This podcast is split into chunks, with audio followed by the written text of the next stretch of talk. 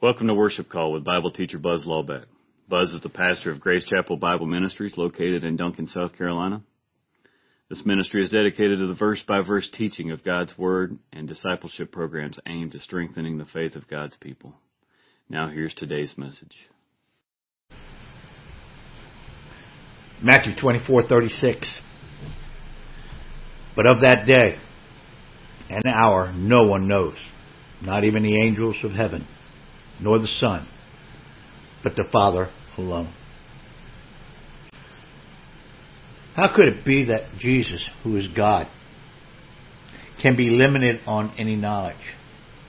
But here it is that Jesus even says that the Son of Man will is limited to the time of not even knowing when the time or the hour or the the hour the day or the hour. This is the sixth day of the week in God's created order, the 16th day of the second month of 2024. And this is another fine day in the Lord. Father in heaven, thank you for this opportunity this morning to waken us up. And we pray, Heavenly Father, that as we go on this morning, I open our hearts. May the Spirit guide us in the teaching this morning may be edified to our hearts, may give us a personal sense of destiny, looking on into the future of when these things are going to be. I pray, Heavenly Father, that guide the speaker and guide the listeners as we continue to grow in grace in the knowledge of our Lord and Savior Jesus Christ, in whose name we pray. Amen.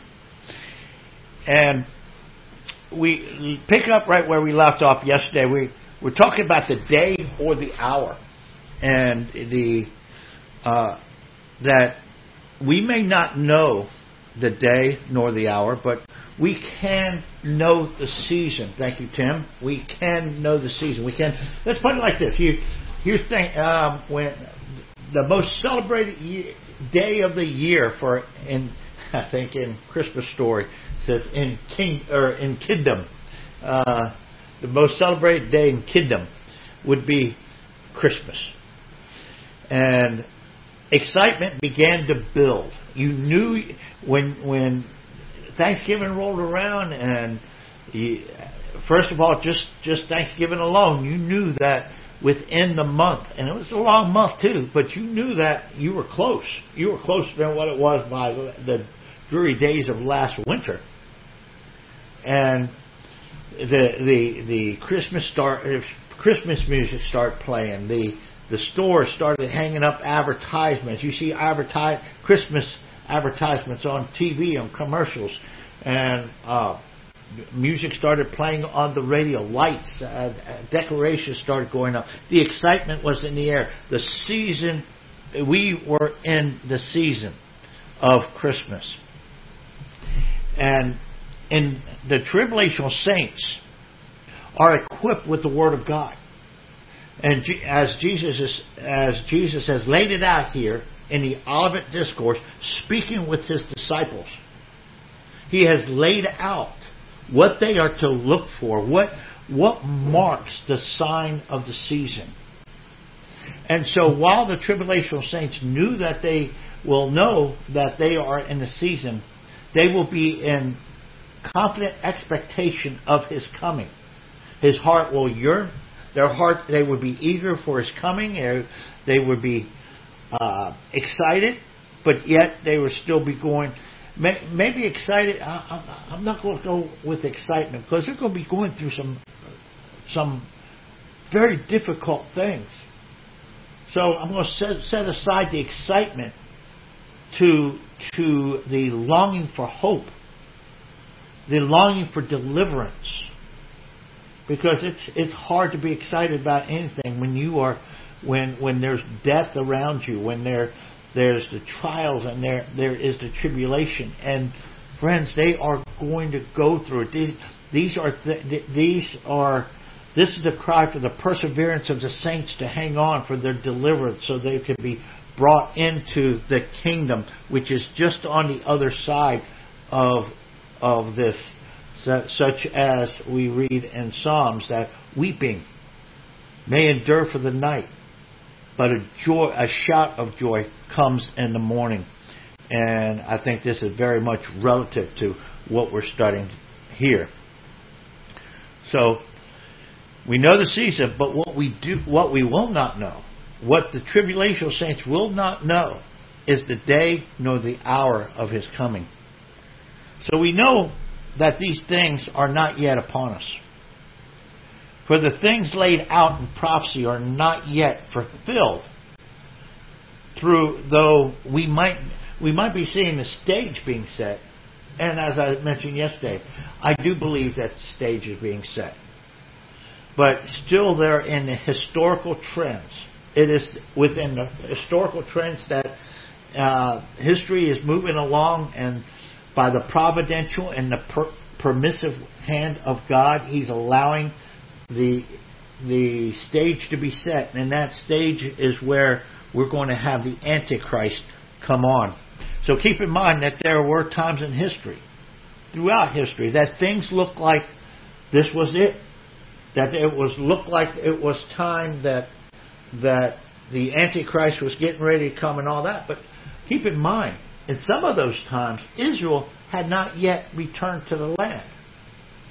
In the t- really, in the time of Hitler, the Jews were centered in Europe. They weren't centered into their land. But as we see in the day, with other, among other things, Israel now is returning to the land, and there's the big fight to get them out of the land.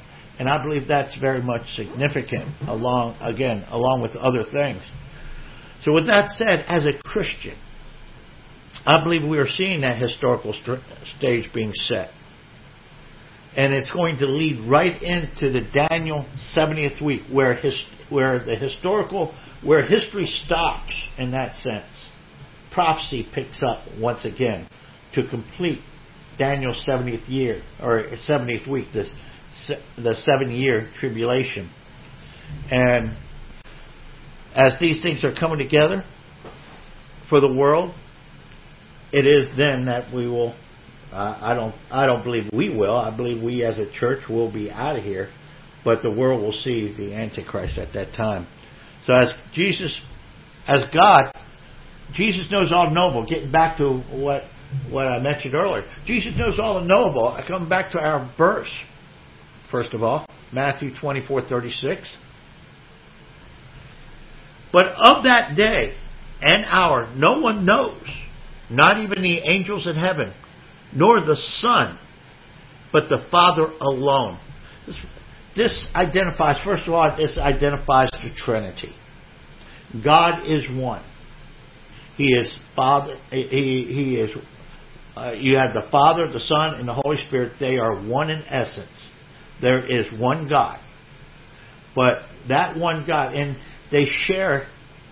They're co-equal, co-eternal, they share the divine essence. They're omniscient, they're omnipresent, they're uh, omnipotent, immutable, love, righteous, justice, uh, transcendent. This is God, and His essence is one. One God. But they manifest themselves in three persons the Father, the Son, and the Holy Spirit. The Father is not the Son, or, the, or is not the Son nor the Holy Spirit. The Son is not the Father or the Holy Spirit. The Holy Spirit is not the Father or the Son. They're, they are separate, identif- uh, separate identifiable persons. And as we mentioned before, a person is one with a determination of choice. They have separate determination of choice. They have sensitivity or sensibility, and uh, they respond or they react to their the uh, the creatures and the world uh, to out uh, to I don't want to call it outside influences, but uh, sensibility in the way that they can respond. God is pleased when when we're obeying Him. God is displeased when when we are out of fellowship and all that. So sensibility, and then there is the um, intellect, the, the wisdom, the knowledge. So they are three separate persons, three different identifiable persons. And when Jesus, Jesus is the manifestation of the the manifestation of the Godhead. That is, when you see the appearance, the manifestation of the appearance of God in the Old Testament, such as the, in the burning bush or the angel that wrestled, wrestled Jacob, or the the one uh, the, the one who appeared before Joshua when he outside of Jericho. Each time you see that or a manifestation of that, that is the Lord Jesus Christ. That is Jesus. Uh, he is the manifestation of it. When Jesus became, when Jesus came into this world, when he took on flesh, there is, he became what we call the, the doctrine of the hypostatic union. And it is the, the coming together of both man and God in one person forever. He is the, Jesus is the unique person of the universe. And he is God. And as God, he, he, he hasn't, he hasn't set aside any of his divine attributes. Jesus is still God. He did not lose nothing. And because God is unchangeable, immutable, he did not change to become man, but he took on, he took on the form of man. And as man, he also took on the limitations in order to function as man. We see this in Philippians chapter 2 verse 5. Let's turn there.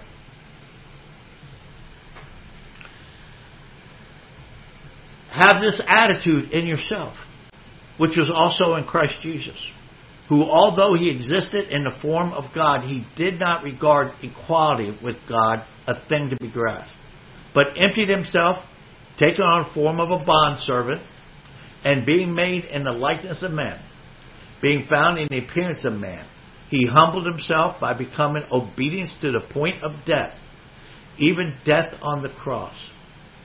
And so let's look. Uh, so on here, verse seven, but emptied. It.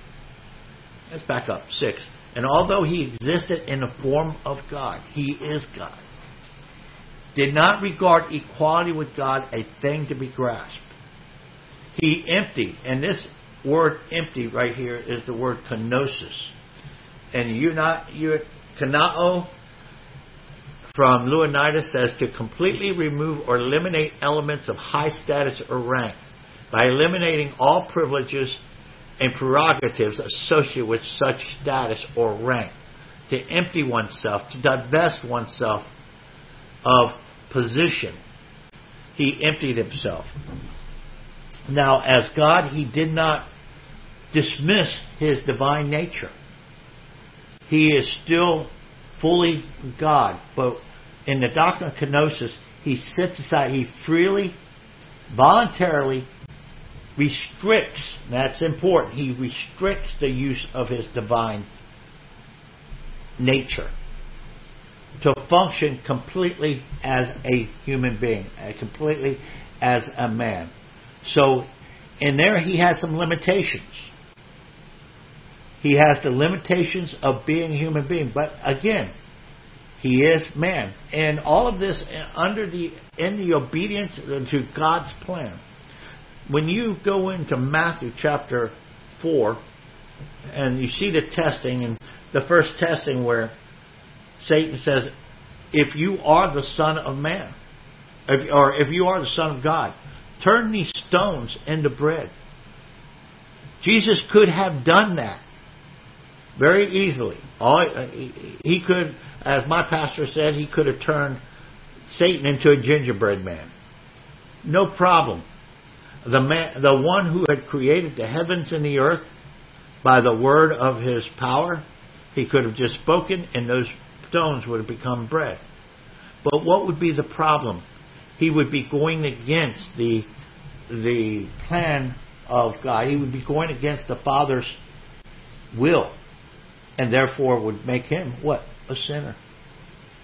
So these these were temptations. Jesus was tempted far more than what we would ever be tempted. Because What do you think if we had if we had that divine power of Jesus?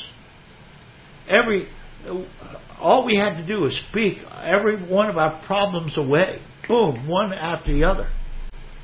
But God says, no, you're not going to do that. He, so that having the power, being God Himself, and being man, would be a great temptation for the humanity of Christ. Because at any point that He could simply speak and accomplish anything by the word of His power, as Jesus said eh, to to Peter, put away the sword. What are we doing? Starting a rebellion here? Don't you know that all I have to do is speak and the Father would send down legions of angels? At any time he could have when he was being beat at the when he was being beaten, tortured, and his skin was being ripped off his back by those whips. All Jesus had to do was stop and his deity stop doing what he was doing. And what was God doing? And Jesus is God. He was sustaining every one of the heartbeats of these guys who were just, just torturing him. He could just stop doing that and they were just dropped over dead. But that's not the function of man. So, even with knowledge, Jesus is limited in is limited in knowledge in his humanity. As God, he knows all the knowable. But functioning in as a man, there are things he did not know. There were many things he knew throughout the Gospels. We see he knew the hearts of men, and he knew what people were thinking, and he knew what was coming. But he knew this, and because Jesus also fulfilled the the office of prophet, and God revealed these things to him as on a need to know basis. So apparently, even as he is in heaven now at the right hand of the Father, in his humanity, there are things that are there. There's there's things that are limited by way of his his knowledge. All right, so he's still functioning in his hypostatic union. And see, and again, he is he is part of that Trinity. Never never became detached from the Trinity is always the manifest person of the Godhead. That day will come. Right now, the day will come when Jesus, at the right hand of the Father, that day will come when the Father says, Go. It's time for you to go. And that's the this is what we're this is the context of what we're talking about here here in Matthew is that the day that history is continuing to history and times the calendar is turning the time the clock is turning and years are passing. And during all this time from the time that the Lord ascended into heaven and now is seated at the right hand of the Father that's called the session of Jesus Christ history is continuing on. For the last 2,000 years it's been going but there is coming a time, and this is the coming of the Lord, the second advent, when God the Father will tell his Son, will look over and, and tell his Son, it's time for you to go. So, go, my son. And I believe, you know, this is kind of reflected to me in Exodus chapter 4, uh, chapter 4, verse 17, when Moses is told to go and he Moses is given instructions. He's going to leave Midian. He's going to go back to Egypt and and he's going to be used by God to lead his lead God's people out of Egypt. And so this kind of to me this kind of reflects that when Moses goes to his father-in-law and asks permission to go. And which his father-in-law grants him and then he leaves. So then we come to the parallels. We're, we're coming back to uh, parallels pertaining to Noah here, and as Matthew as Ma- uh, Matthew lays it out, Matthew twenty four thirty seven. For the day, for the coming of the Son of Man will be just like the days of Noah. For as in those days before the flood, they were eating, they were drinking, they were marrying, and given in marriage, until the day that Noah entered into the ark. And they did not understand until the flood came and took them away, all away. So will be the coming of the man be. Then there will be two men in a field. One will be taken, one will be left. Two women will be grinding at the mill. One will be taken and one will be left. And this, as, as a reminder, this is not the rapture, but this is the this is the pruning. I, I would call it the pr- pruning of the world population, removing the removing the tares, binding them up. They are going to be burned, and those that are left are going to go into the millennial kingdom. With that, let's take it into Luke chapter 17, verse 22, parallel passage. And he said to the disciples, The days will come when you will know will you will long to see me. See I'm sorry. Long to see one of the days of the Son of Man, and you will not see it. They will say to you, Look there, look here. Do not go away, and do not run after them. These are the false teachers, and they're seeking, these false teachers are preying upon the expectation of those within the tribulation. Remember, the saints are, they're being brutalized. There's death all around them. This is uh, the, the, the intense pain, the pressure, the anguish, the emotional, the, the physical, the psychological. I mean, everything's pouring out for them. They're looking for the hope. False teachers are going to prey upon this. They're going to, they're, uh, false teachers are looking to, to lure them into a false sense of security, into a false sense of hope. And Jesus, Jesus talks back in Matthew, uh, Matthew 7 is the, uh, he talks about about uh, the. Oh, I tell you what, let's go back and, and see it. Matthew chapter seven.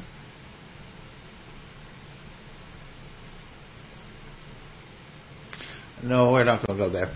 But it, Jesus tells them that that the man who builds who builds it speaks about the two men, the one who builds his house on the rock and the one who builds his house on the sand. And the prudent man who sticks to the Word of God, the one who who uh, who, whose very foundation is built upon the Word of God, and that's what Jesus is saying. Those who hear the words of mine and and um, abides by them is like a man who builds his house on a rock. The wind, the wind blows, the storm comes, they, in the tempest, that house continues to stand firm. And I believe he's directing this at those tribulational saints that's going to be living in that time. We apply it now. Listen, we apply Scripture now in that. We see that we understand what he's talking about. And we are applying that. And when we are taking in God's Word, when we're standing upon God's Word, and when the challenges come, we are we are on that. We're on that uh, we, we stand firm on that. Solidly on God's Word. We apply it. We, we're not only learning, but we're applying it to the situation and the, and the things to come. Certainly, though, within the tribulation, they're going they're going to really understand what this means. So there, so Satan Satan then, as he does now, his objective is to get us directed away from the Word of God, to distract us from the Word of God, because that is our strength. He's looking to trip us up, and when we when we go away from the Word, and listen, in the day that we live, how do we glorify God? We glorify God by our faith, and our faith comes through hearing, and hearing from the Word of God. So when we are applying, how do we please God? If you're sitting there thinking, running this way and that way and being hustling for God, and, well, I please God by working in church and doing this. No. No. We please God when we exercise faith.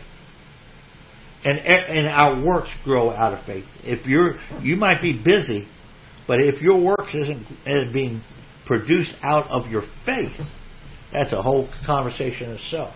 It's wood, hay, and stubble. So false teachers will seek to to try to divert people's trust away from the Word of God, bring them into a false Christ. There, apparently, there's going to be more than just you're, you're going to have the Antichrist, but apparently you're going to have others that's going to set themselves up as Christ as well, and false teachers are going to be directing their attention to that. So, such is now with the kingdom now gospel. Uh, today, there, there's a kingdom now gospel. It says the kingdom is already in place. We are living in the kingdom.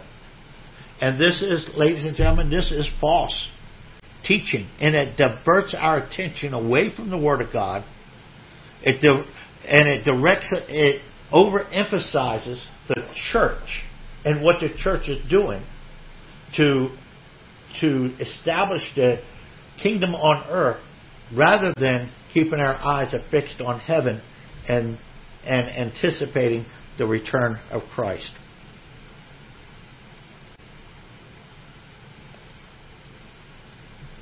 Luke 17 uh, 24. For just as lightning, when it flashes out of one part of the sky and shines to the other part of the sky, so will the Son of Man be in his day. That's going to be the quickness, the swiftness of this time coming. But first, he must suffer many things and be rejected by this generation. This is a short term prophecy. This is a prophecy that the disciples are certainly going to, to witness. And it's and before so this has to happen. It's, it goes back to Daniel where the Messiah is going to come and is going to be cut off. So this is the reference back to Daniel chapter 7. And just as it happened in the days of Noah, so it will also be in the days of the Son of Man. They were eating and they were drinking and they were marrying and they were given to marriage until the day that Noah entered into the ark and the flood came and destroyed them all. And this one, unlike Matthew, this one also adds Lot. It was the same as happened in the days of Lot. They were eating, they were drinking, they were buying, they were selling, they were planning, they were building. But on that day,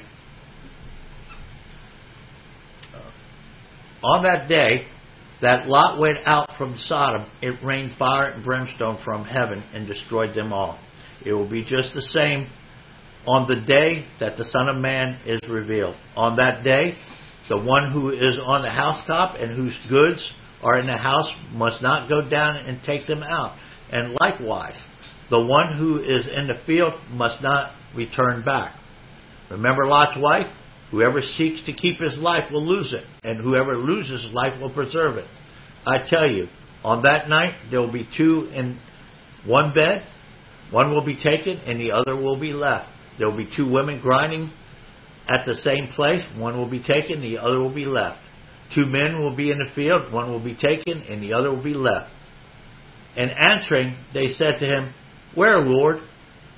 Where? I guess it's where are they taking him? And he said to them, where the body is, there also be vultures will will be gathered. And this is where the dead's going to be. Sorry, I didn't bring that up to you uh, on reading, but nonetheless. All right. So you have the short-term prophecy, and then you're going to have the long-term prophecy. Isn't it interesting that the the the Lord skips right over two thousand years of history. He goes from he goes from the Jesus being being killed, being taken out, being cut off, to the uh, to the tribulational period, and we know that there is a period of two thousand years that there again no prophecy. It's it's and it's dead here. Uh, I wonder if Jesus, if it also, if Jesus didn't even know that it was going to be 2,000 years. So he skips right over the rapture. And I don't believe that such has even entered into his thinking at that point. Uh, or at least he's not revealing it. The church, remember, is still a mystery. Uh, so, nonetheless, all of these died without the prophecy being fulfilled. All of these, all of these, they may be very much expecting the the Lord to come. So, just real quick, we read this um, as I'm closing out today. We there's much parallels that we can take in the time of Noah and in the time of uh, Lot, and we can compare them to their, our time now. And time, and there, and uh, I've heard a really good dissertation from Andy Woods. I'm not saying he's he's wrong, not by no means. Or, um, and I also heard a pretty good teaching from Chuck Missler pertaining all the things that compared to now that we can trace back and we can look at the time of Noah and the time of Lot and compare them to now. But I, I don't see this as the context. What I see that Jesus is emphasizing is how quick this is going to be. How quick this is going to come. Because, uh, and that's what he's talking about in the time of Noah and the time of Lot. When judgment came, it went, it was it was almost instantaneous. People were not expecting it. And that's the way judgment comes. You see, we, we have this mindset that the next day is going to be certainly like today, and we're just coping through life. Yes, we have our pressures, but we're going about our lives. We're still planning. We're still planning things. We're planning things even for, even into the years to come. Got a grandson. He's getting ready to graduate high school. He's thinking about what he's going to do for the rest of his life. And people are people today they they're they're engaged, they're going to be married, they're planning on having kids, they're looking at all this. We don't know, folks, what even the rest of today is going to handle. And this is going to be the same thing in the in the season of the return of Christ. There are going to be people that are coping with the way the world is and they're going. It's going to be there. They they still do not have a fear of God yet. But here is the warning that these things, that when these things take place, just like in Revelation, these things must soon take place. That means when that histor- when it starts kicking kicking up, it's going to be quick. It's going to be almost instantaneous. So with that, we'll pick that up. We've got our we got our uh, continuing our study on Hebrews. We'll be we'll be coming into Hebrews chapter nine on the Lord's Day. I hope you're with us on that day, and uh, I think that's it. Continue to pray for Sierra, David, and Sierra of Rock Hill. Uh, she's still in the hospital. She's still struggling um, to hold on to life. We've got uh, she's we we talked about before. She the sickness that she she she got sick in Pennsylvania up there on Christmas, and uh, they went up there to visit family, and uh, progress, uh, sickness hit her and her her son, and she left. She right now, uh, rather than going into all the details, she's struggling for her life. Continue to pray for Sierra, for those two little boys, and for David. And um, so, okay, we're we're up to another fine weekend in the Lord.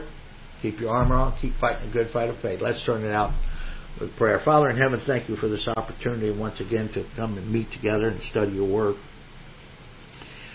And I pray, Heavenly Father, that the Spirit will be talking to the hearts of people and and, and to the listeners, uh, fumbling through through the fumbling of the pastor.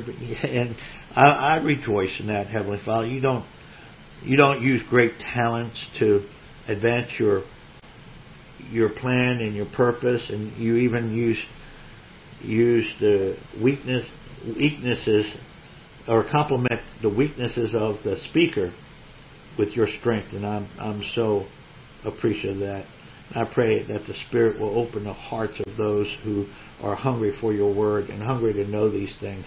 Guide us, continue to guide us in accuracy and understanding and in the truth. And I pray these things in Christ's name. Amen. All right. Again, it's another fine day in the Lord. Keep your armor on. Keep fighting a good fight of faith. Lord will, Spirit guide, rapture pending. We will be back here on Sunday morning at 11 a.m.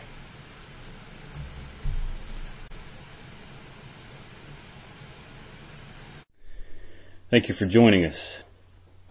You can hear this message again, as well as previous lessons, and get notes by visiting us online at www.gchapel.org.